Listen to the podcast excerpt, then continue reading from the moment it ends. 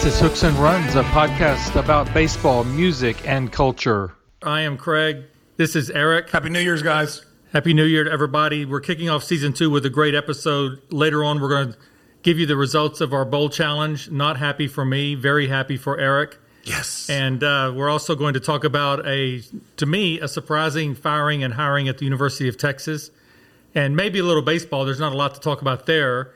But before we get on to those things, we are kicking off 2021 with a wonderful guest. He's written a great book. Adam Gussow is professor of English and Southern Studies at the University of Mississippi, where he teaches courses in American and African American literature, the blues tradition, Southern autobiography, and other related areas. He's published five books on the blues, including his latest, Whose Blues Facing Up to Race and the Future of Music, Gussow is also a professional harmonica player and teacher. He operates a popular YouTube channel, has released albums both solo and with his blues duo Satan and Adam. We're going to talk about Whose Blues and so much more, so please welcome Adam Gussow.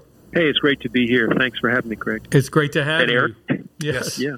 So, just to start off with the book, give us a quick summary of it. What's the thesis of this book? What's it about? Yeah, well, I should start by saying actually that it began the original title before the publisher said let's let's sex it up a little bit. The original title was Blues Talk, making sense of the the music in a new millennium, and it began life as a series of improvised lectures that I did in my car. Now, the what you actually read is not those lectures, but they were sort of an armature that I used to sort of build what the book was about. And, and you know, I teach blues lit here at the University of Mississippi and I had just finished teaching, going through the whole the whole season, and really felt like going back through. I had a YouTube channel. I've had one for since 2007, where I was teaching guys and gals around the world how to play blues harmonica. But I realized I'd never shared some insights that I had about about the blues and blues literature per se. I was really talking in more in more sort of mechanistic terms about how to make the sound and I wanted to tell people where they came from. And that led me into a really interesting dead end because I realized when I began to think about how people talk about the blues, one of the things that characterizes the contemporary conversation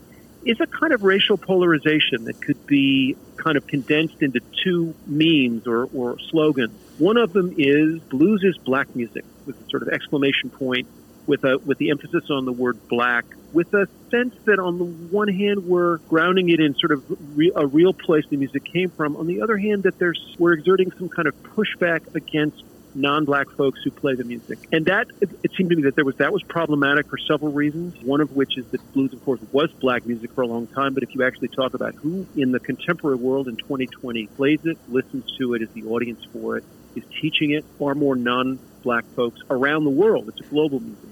And I wanted to sort of introduce that complexity to the conversation while at the same time ministering to what I'd call the kind of straight ahead blues, uh, sort of white blues aficionado culture. Folks who sort of know all the records and go to the clubs and, and are sort of part of the contemporary scene, but may be resistant to race talk, may be resistant to thinking about the origins. So I, I wanted to kind of create a conversation between those two well, that's in there. One of the other yeah. side of that was uh, no black, no white, just blues. I think from the book. No black, no white, just the blues. Right, right which just is sort of a T-shirt meme, and I right. and I thought let's have a conversation between those two, and let's take them seriously, both of them. Try to understand them and then sort of deconstruct them at the same time. And let's teach let's teach folks a little bit more about the cultural origins of the blues, precisely because we're a long way from those origins right in the year 2020 exactly so yeah exactly yeah. so a couple of ideas running through that string there one of them is how does this relate to a, a, kind of a 2020 term that you sometimes hear associated with rap and hip hop, which is cultural appropriation? And then you the other, funny? yeah, the other yeah, issue I was going to ask about the idea that a lot of times songwriters will say when they write a song and release a song, it kind of becomes the listeners, and you have to respect what the listeners interpret out of that. Mm. And that goes back yeah. to what you mentioned. Blues has become worldwide. You can go almost anywhere in the world and hear blues records and blues music being played, and mm-hmm. it's kind of hard to rein that back in. It's kind of hard. The genie's out of the bottle. Right. So one way, one thing that I do is I try to say, look, in the year 2020, and I, I don't actually talk much about cultural appropriation. There are there were some interestingly enough, some, some, some early white respondents who, when they simply heard the title of the book, got kind of offended and thought that I was going to say white people, you know, shouldn't play the music. But nothing could be further from the truth. I think that's silly, actually. Doesn't mean that white players are are good or that all black players are good, but it, it certainly there's I don't have anything against white people playing. It. I've been playing it for 45 years. I've had seven or eight African American men who took lessons from me in blues harmonica. So I think we need to start thinking about the paradoxes and, and try to imagine what they were getting from that encounter. Um, but I think what we really need to do is back up, back up for a second, say it's not just about white Americans and black Americans. It's about indigenous people in Canada, for example. I did a, a, a Zoom a Zoom thing with a, the Toronto Blues Society. It's about Luna Lee, who's a Korean YouTuber who plays uh, you know Mississippi blues on her gayageum uh, sort of co- traditional Korean zither. It's about a blues culture that's moved around the world, where there are there are people in South America who there's a Colombian guy who learned from you know by, by listening to the greatest Argentinian blues band, Memphis La Blusera most Americans have not heard of Memphis La Blusera. Not all this stuff's in the book, but that's the kind of conversation I wanted to have, which is what I call an anti-fundamentalist conversation. Fundamentalism is blues is this and only this. And the problem is that the blues itself suggests that that's not the right way to think about blues. Kalamu Ya Salaam, a, a black New Orleanian who was originally Val Ferdinand. He was a black arts movement guy back in the 60s. He used to say blues isn't about good versus evil. It's about good and evil being eaten off the same plate. Blues is about paradox. It's about you can't tell a book by looking at the cover. So one of the paradoxes I'm interested in here, here's here's a more direct example. When I think about my own blues playing over the years, I was a Harlem street musician playing with Sterling Mr. Satan Magee between 1986 and 91. We went on the road. We moved from an all black audience to a mostly white audience, from a Harlem street audience to a an American club and festival audience. We went over to Europe. We went to Finland. We're bringing that music around the world. I'm now in a trio of all things with Sterling Magee's nephew, which is it's a long story, but what I would say is that one of the things we need to think about if we're talking about these things is to try to understand that blues in many occasions these days is made in interracial units and combinations of mixtures of people. To, at, at best, at best, blues culture is a, is a sort of melting pot culture. But of course, there are inequities that, that black blues people are have been more forward about talking about, and I I try to think about think those through. Like blues festivals, there are some places where you end up with all white blues festivals. And this is off some black Chicago players. And I talk about Billy Branch and and, uh, and Sugar Blue and, and others who've gone in in this sort of what I'd call the post Trayvon Martin period, the last eight years or so. It's sort of a part of where this conversation has what part of what it's grounded in. I think is that sort of reassessment. The blues is uh, people just say that term loosely, in my opinion, because it's so foundational into other genres of music, even in the modern day especially if you study musical notes and and forms and scales and, and rhythms. It's uh, it's it's everywhere. It's it's all over. It's everywhere. It, music. It's uh, it's in country. It's in you know classic oh, yeah. rock. Yeah. It's just everywhere, and, and and that's why I don't think it's not even a a thing. It's just so. I think people inherently hear it now, and they're like, "Hey, I'm familiar with that. I know what that is." and but I just can't put my finger on it. Just that mm-hmm. that sound. Well, and it's become part of commercial culture. That's the other thing. I remember there was exactly. a famous commercial with BB King or John Lee Hooker saying this could be the end of blues as we know it. You know, um, yeah. it was you know it's been used in a lot of commercial stuff. So I think that sound. You know, I was a busker in Europe years ago, and one of the things that fascinated me was that when I was there, I was an American playing American music. That's how I was seen. Right. I wasn't seen as a white American. I was seen as an American and the sound that I propagated was seen as a quintessentially American sounding. And, and, and it was fascinating for me. This is actually revealing to hear, let's say, a French guy singing, uh, Got my mojo working, but it just don't work on you.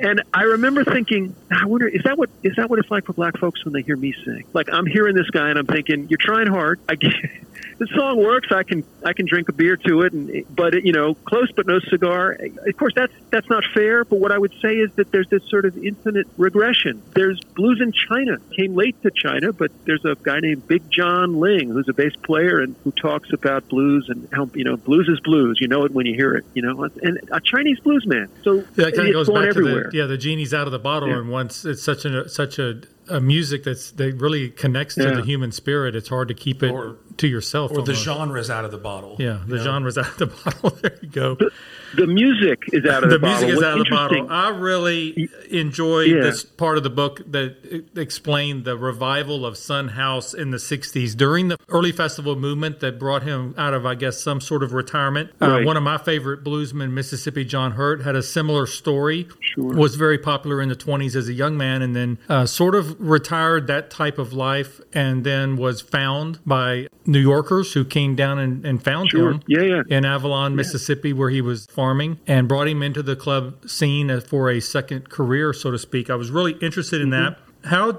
how did those artists respond to that revival? I mean, was that something that they kind of Ooh. went along with, or I'm, I'm kind of curious to know how they felt about being exposed to audiences that in their youth could not have imagined would be listening to their music with such attention. That's one of the interesting things, you know, is to think about, and I, I, to some extent, what I try to do in the book is say, you know, we're all living in the aftermath of a range of histories, from ranging from sort of slavery and Jim Crow to the '60s and what happened to blues during the '60s.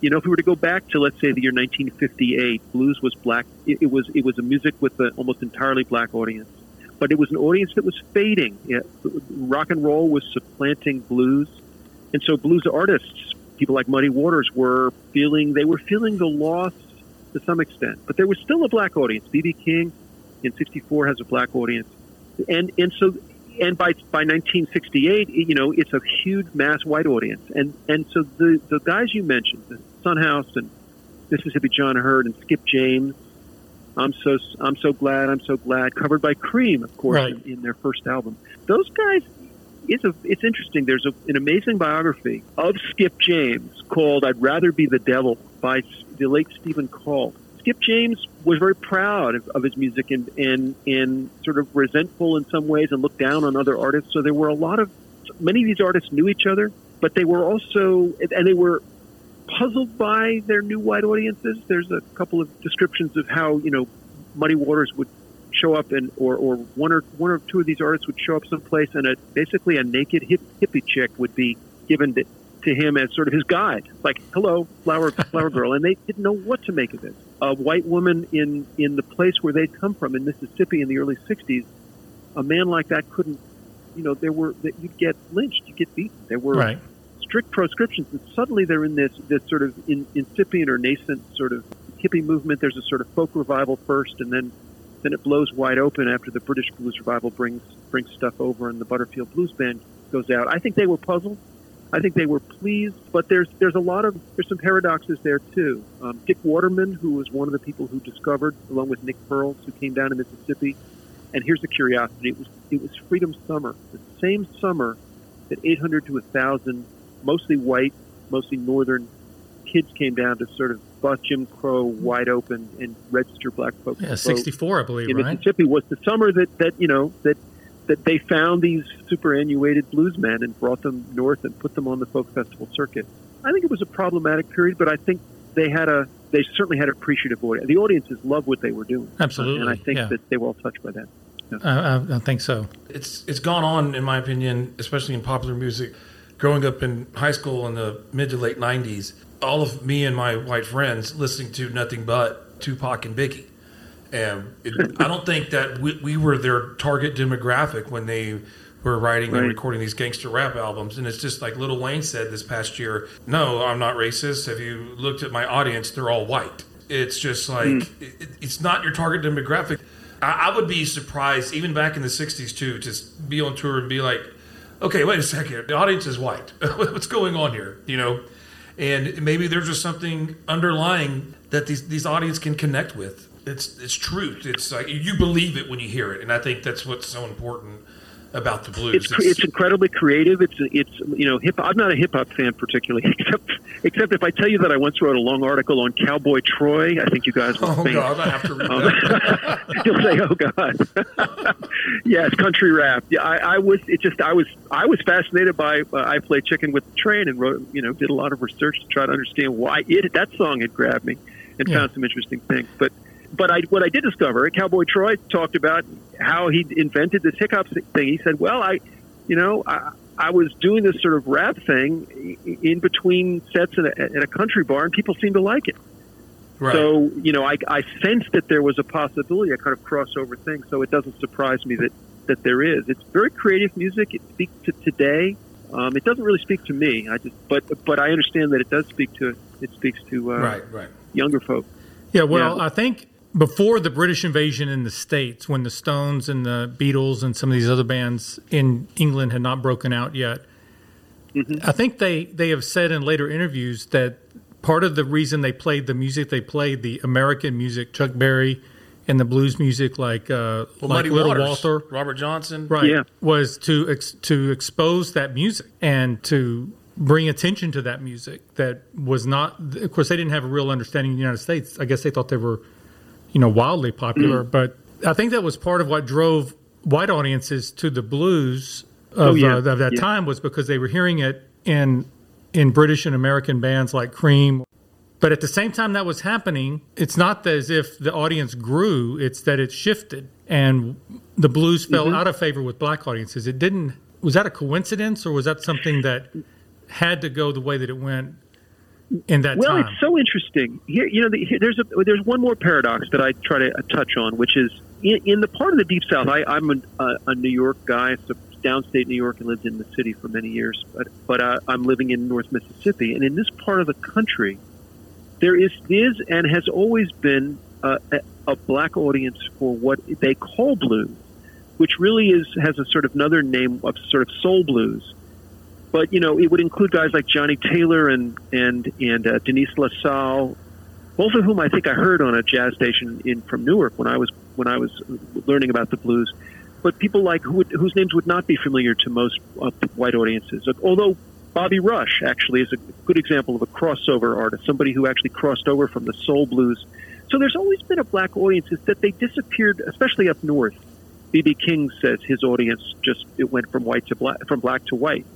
But he never completely lost the older black folks. He just didn't have any youth audience because they all went to soul. Right, Motown blues was yeah. seen right, yeah, Motown. Uh, blues was seen as sort of a, a backward sound, a southern sound even though B.B. King was really a modernist, and I, that fascinates me, he was always trying for a sort of new sound. He wasn't he wasn't trying to do the old sound. But I, I didn't um, I didn't really get a sense yeah. of whether the emergence of white listeners to those artists was a natural result of the black fan base moving on to a different sound. To me, it didn't necessarily have to happen that way, but maybe in the '60s it did. It's a good question. I, I I mean, and of course, I have a chapter in my book that's called "The Blues Revival and the Black Arts Movement" at work. And I was going to say, I don't know if that's the there's there's a title. There was a former title that may have had like if I think that's it. Killed some white people. I think that's yeah, it. that's it. And so I was fascinated by the fact that you know at the very moment that you have the loss of a younger black audience to the blues, and this incredible swelling of the white audience, a white youth audience, to the point, you know, with driven by sort of Janis Joplin and Paul Butterfield and Tom Jones, who was considered a blues artist. Not traffic. Um, Steve Winwood. Steve Winwood. Incredible yeah. blues singer. Yeah. yeah.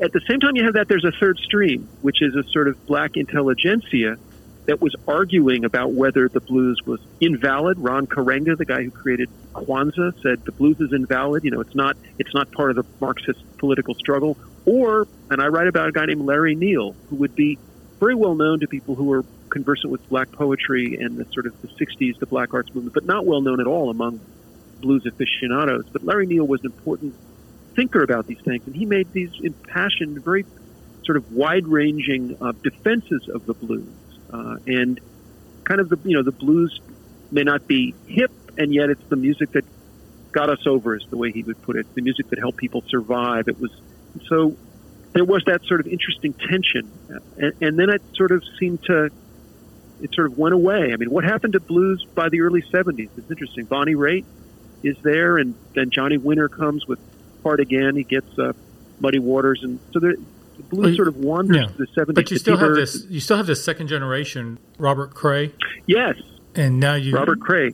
Yeah, so you have this second Robert generation. Cray's a fascinating of, figure. Yes, yeah, the, that comes along during this time. The same time as really Bonnie Raitt and some of the some of the other artists of the time. Uh, one of the things that was probably the most surprising thing that I read in your book was mm-hmm. the fact that Robert Johnson, you say, was not particularly well known or famous in his own time. Because yeah. today, people look at Robert Johnson as the standard or the iconic figure of the Delta blues, partly because British artists like Eric Clapton and Keith Richards were such fans of his music. He only Absolutely recorded right. about 30 yeah. songs. Mm-hmm. Almost all of them have been covered time and time again by by rock bands. You say he was not particularly well known, and I'm really curious to know why his music yeah. became kind and, of and the. So this, go ahead. It's not an original point with me. I mean, and part of what my book tries to do, just I, I'll be upfront about it, which is I'm trying to almost I'm trying to do a survey, among other things, of contemporary blues scholarship. And so this is one of the things that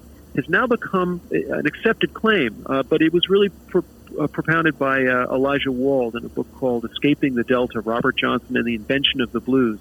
And so I sort of I, I sort of uh, rehearse the kind of arguments that I that I have with him, but he's absolutely right on that point, which is that in order to understand Johnson and his popularity, you have to understand how he was received.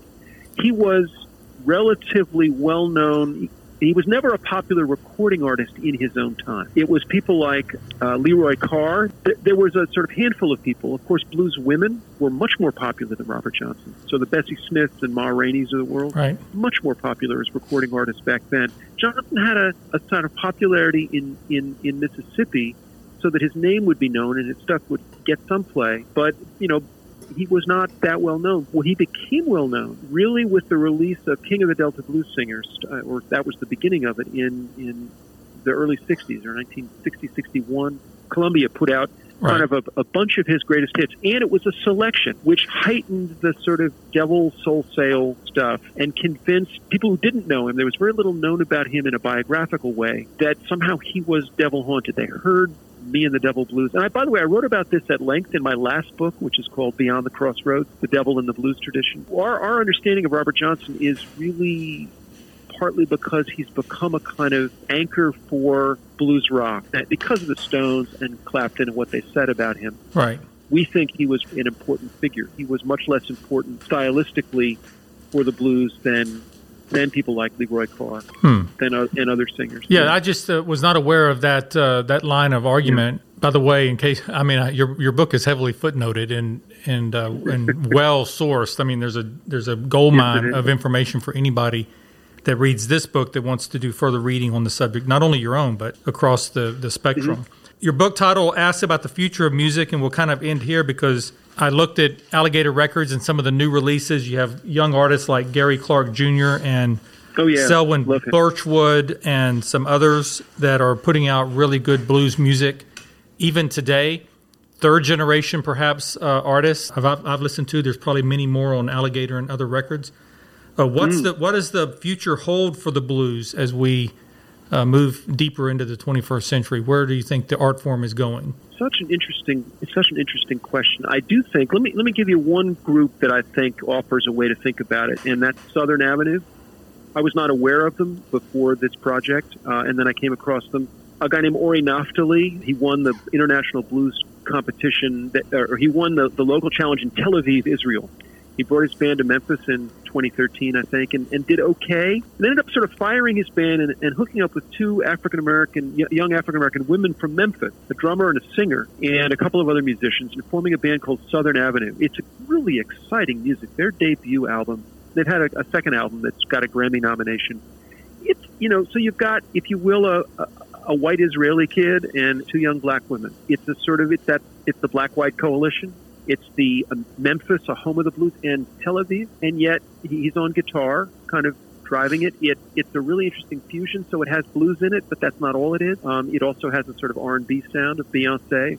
My wife said, "Well, that's you know," she heard it and she goes, "Well, that's that's a Beyonce sound." So that's one place blues goes. I think is that we're getting musicians who overseas who are coming to America. I'm talking about Japanese musicians. I write about them uh, in Chicago, for example. I mean, there's a player actually who's been part of Billy Branch's band. For, he's been in Chicago for 30 years. Uh, Ari, Ar, Ario is his name. Um, Ariyoshi, piano player. So blues has, has has gone overseas and it's come back home to America. The International Blues Challenge as a whole, I think, is part of what the future of the blues is, which is a kind of homecoming, which brings people from all over the world who've won their local blues society challenges. But it also brings people from across America and, and many older African American performers who may have been not had you know powerful recording careers, but are really good and, and well known in their local communities in Columbus, Ohio, and Indianapolis and places like that. They come and you get this kind of mingling and this annual reconstitution of what, what makes for really good blues. I love I love just hanging out on Beale Street for that event. Th- that's,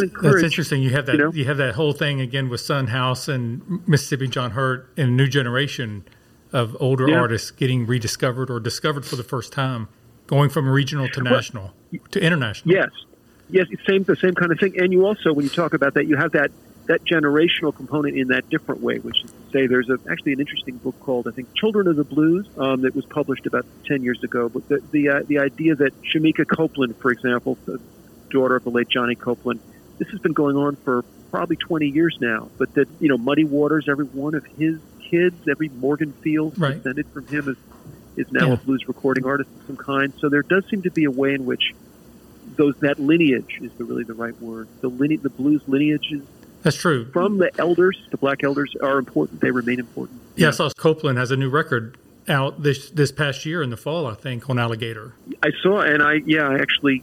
There's another example, by the way. She she for a long time her kind of manager and co-songwriters, a white advertising executive named John Hahn from New York, who I've known for a while. He's been around forever, and and and so there's another again the paradoxes, right? It's black right. music, it's American yeah. music, it's a global music, and I try to get at all those things in my book. Well, it's a wonderful book. We recommend it. We both enjoyed reading it. And uh, Adam, tell us where we Thanks. can go to find your books and your music, and where you are on social media for people that are listening yeah. that want to so, track you down. So I have a website called Modern Blues Harmonica that's been around for 13 years. I would say that my current recording project, I would actually encourage people to go and look for it. It, it has an unusual name. It's Sir Rod, like well, like Sir Rod in England. Sir Rod and the Blues Doctors. It's a it's a trio. We've got a new uh, my my Blues Doctors duo, which has been around for eight years, has a has a new lead singer who is a fantastic dancer and singer, and we've got an album called Come Together. So it's easy to go online and just put in Come Together Blues Doctors, and you'll find uh, our debut recording. And that's uh, go to Amazon. I would say to look for Whose Blues. Just put my name in Amazon, and you'll find you'll find the books that are there. Okay, any Twitter or anything like that? I do have a Twitter. Yeah, I, my my sort of liberal centrist politics are, are in evidence there. Uh, okay. Kind of squatting in the middle of the whole thing, and I've got a Facebook page, a couple of different Facebook pages, so people again can look for look for things there. All right, well, look him up. Adam Gussow has been our guest, uh, professor, a musician. The book is Whose Blues Facing Up to Race and the Future of Music, highly recommended by Hooks and Runs. Adam, thank you for being with us. Thank you for being our guest to kick off 2021. Yes, thank you so much. Thanks, Eric. Thanks, Greg.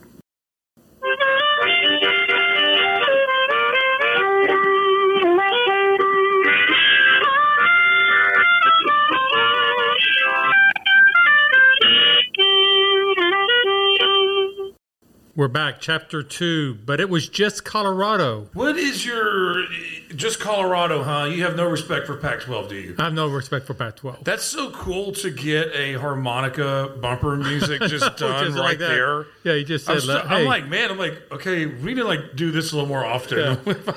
other people like hey, by the way, if you don't, you know, we should have had Atlanta James bring her fiddle. I know, I know. See, now it's my, I know. So now we cool. know. Yeah, now we know. Now we know. This is the this is the mission for season two is yes. to get our music musician guests yeah. to give us a little bit of bumper music. Right.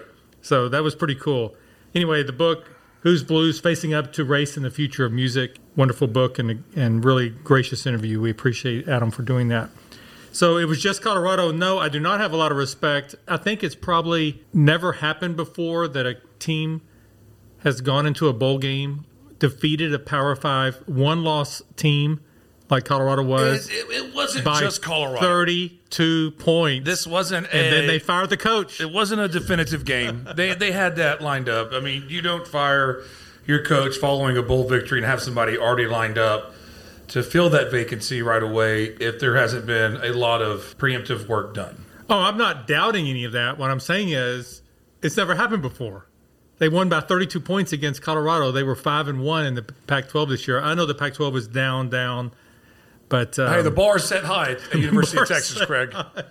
The bar is set high at the University of Texas. Tom Herman fired on the heels of the Texas loss to Colorado in the Alamo Bowl. The final score of that game was 55 to 23. Optically, a great game for Texas, a springboard into 2021.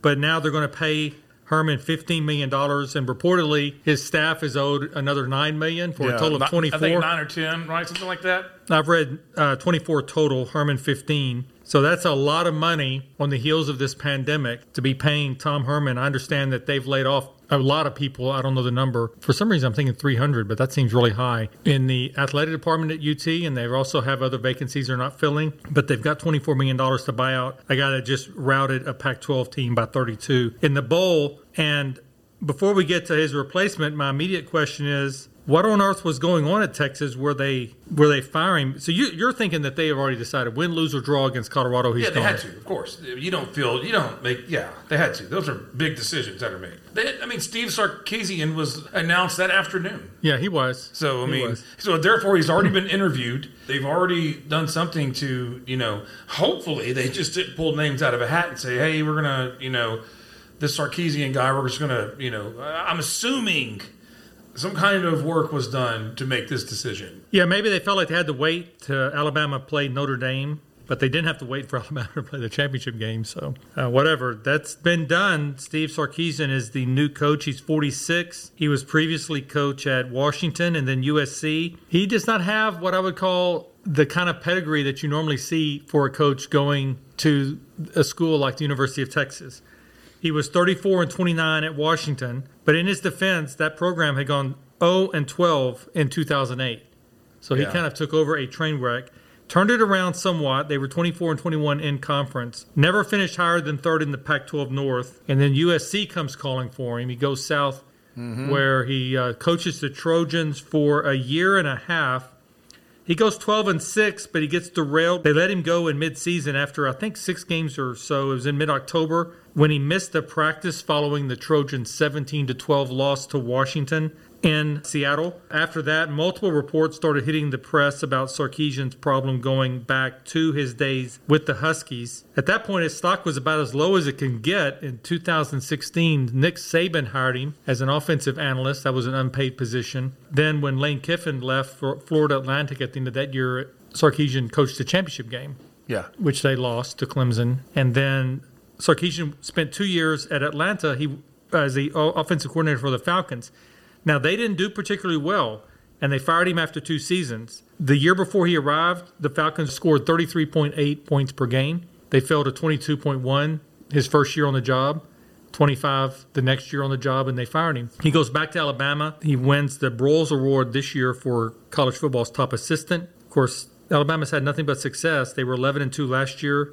Well, you think they would? You have Alabama athletes, Alabama, right? Yeah. Uh, you, I mean, well, Alabama's situation it's been a revolving door with coordinators for ten years. You get a coordinator's job at Alabama, and next thing you know, you're coaching anywhere from Florida Atlantic to University of Texas. Right. Mm-hmm. So anyway, the only the only constant at, at Alabama is Alabama money, Alabama fandom, and Nick Saban.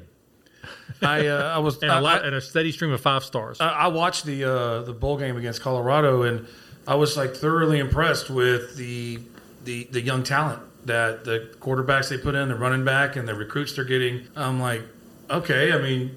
Herman, you've had some time, but now I feel like you're. I don't know. I, have I haven't no talked. I haven't talked to a single Texas fan or alum that is disappointed or upset with the decision. They question the timing and they questioned the hire, but not letting Herman go. I felt yeah. everyone feels like, and a lot of people who have closer ties to the program than I ever will with my alma mater, A and M, say Herman was a difficult guy. Yeah, that's, that's the rumor. And uh, he was difficult, and of course, the thing about being difficult is it works great if you win. Right. Yeah, I bet Nick Saban's. yeah. I, bet, I bet Nick Saban's very difficult. Yeah. So if you're winning, difficult is okay. But if you're losing to Iowa State, difficult gets you fired. Yeah.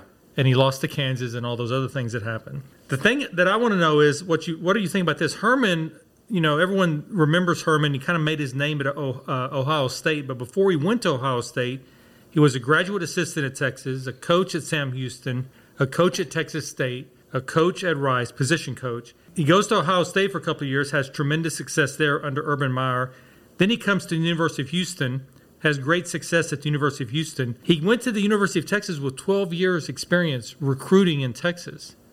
What does Sarkisian have that no is idea. better than Herman, he certainly doesn't have a record of managing major conference Division One programs. I think if you ask any Longhorn fan, what are your hopes? Uh, they're going to say, "We hope Steve Sarkisian has uh, learned something under Nick Saban that is invaluable that he didn't know previously." That's the only thing you can hope for.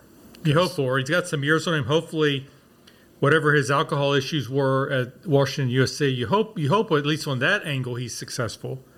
That the bright lights of Austin and the pressure of being at one of the signature programs in college football doesn't doesn't uh, doesn't cause him any kind of trouble. Really shocking news to me because I felt like I thought I'm not really a Texas fan, but I don't really I didn't really understand that. I felt like that if you're going to fire Herman, you do it when you still have the full. It was as confusing to me as the Cleveland Indians name change in the news. It, it, it's, I, I, will do some research and it'll all make sense, you know, in a month. But right now, I'm just like, what? Like, huh? Well, it kind of reminds me a little bit of, although it wasn't a firing, when A&M basketball coach Mark Turgeon left late in the cycle to go to Maryland yeah. And I forgot how many years ago that was. And then A&M hired Billy Kennedy. He was not up to the job, and A&M stuck with him for a long time, and really the basketball program suffered under Kennedy. People liked him; he was a nice enough guy, but he just didn't didn't continue what had started with Gillespie and then Turgeon. But you know, everyone said, well. That was the best they could do late in the cycle. Mm-hmm. And I always would say, well, wait a minute if you just wait a few months, you have a whole nother cycle where you have a lot of good coaches that are getting hired. Those good coaches are available now. You don't have to like, you know, fish at the bottom of the barrel, I guess, just because you're late in the cycle. Yeah. Very, very odd. Anyway, Texas has a new coach. I don't even know if there's any openings left. I think all the openings have been filled. Auburn is filled, South Carolina, Vanderbilt, Illinois, I think they're all filled. I think we're ready yeah. to go for 21. All we need now is fans in the stands. That's right. The bowl challenge. Okay, I have to eat some crow. I lost again. We picked 12 games back on episode I think 42 and or 41. I forgot to look, but it's on the it's there. It's in the title of the show. Yeah, it's in the title. So uh, we picked 12 games. We picked against the opening line, and we picked against the opening over and under. Two of those bowl games were canceled. The Texas Bowl uh, between Arkansas and TCU was canceled, and the Music City Bowl in Nashville between Missouri and Iowa was canceled. So we ended up with 10 games. Eric went 11 and 9. I went 9 and 11. And so I lost again to Eric. I think the lesson learned in this whole thing is when opening lines are released, especially in something volatile as college football, especially in something as volatile as a bowl game during a pandemic, it's best to wait until you get all of the news before the game if you're going to you know, make your choice. The Florida game is the, the number one thing. I mean, example. wow, that was because we both right out of the gate were picking Florida, but they had some issues. I, I selected Oklahoma. Oh, you did. Yes, okay, well. mm-hmm. and uh, you selected Florida, and I think that was the big kicker right there because the news gets released later on that week that hey, our top four wide receivers aren't playing, and they were the number one FBS passing offense in the nation and you just remove it. I mean, so was there a bowl game that was really a surprise or a shock to you? I was actually shocked at Iowa State just just drubbing Oregon. Um, I was shocked at I was out. The, I mean, Texas scoring fifty five points, Oklahoma scoring. I mean, they you know that I was shocked that Clemson lost. I mean, I was shocked at the amount of points Ohio State scored. I was surprised that, that Clemson was was really not terribly competitive.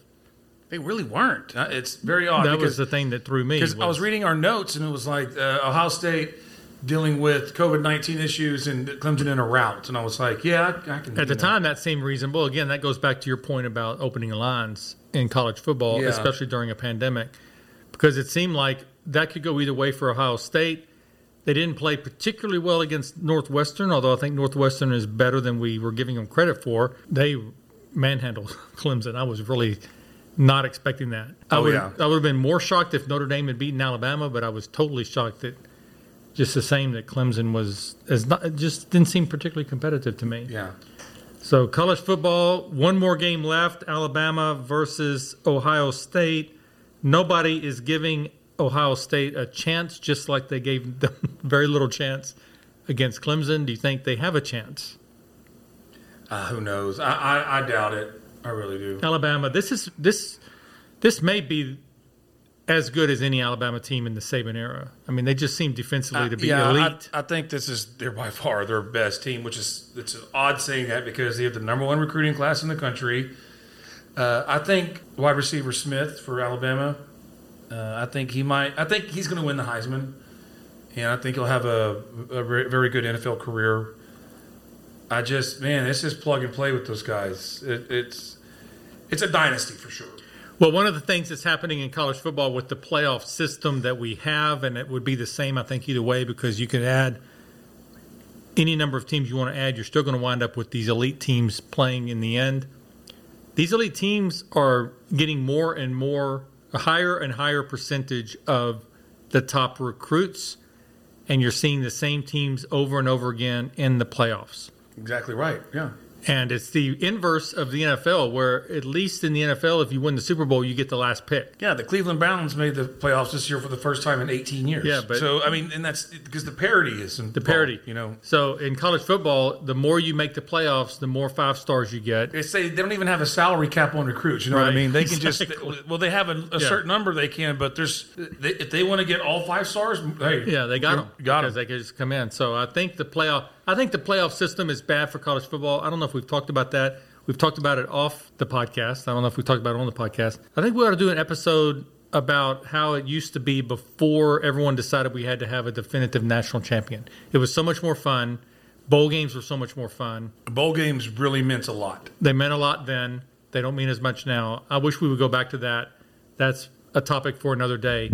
But uh, in any event, I'm 0 for 2 in challenges against Eric, and I'm going to think really hard on the next one. We'll do a war challenge again. Maybe I'll do better. But um, anyway, I mean? I mean, if if if the uh, yeah, we can do a uh, baseball one again. Hopefully, a full season. we'll do a full season war challenge. Hopefully, yeah. So, in any event, listen, we're kicking off 2021. We appreciate you listening to Hooks and Runs uh, podcast about baseball, music, and culture. I'm Craig. This is Eric. We will be back next week. Our guest is Scott Russell. He's written a biography about one of my all-time favorite baseball players, Bill Lee, the spaceman. It's called the Spaceman Chronicles. Yeah. And uh, I'm looking forward to that. I'm looking forward to that too. We'll see does, you does, does he play any instruments? I don't know, but we're going to ask okay. in advance. Right. Absolutely.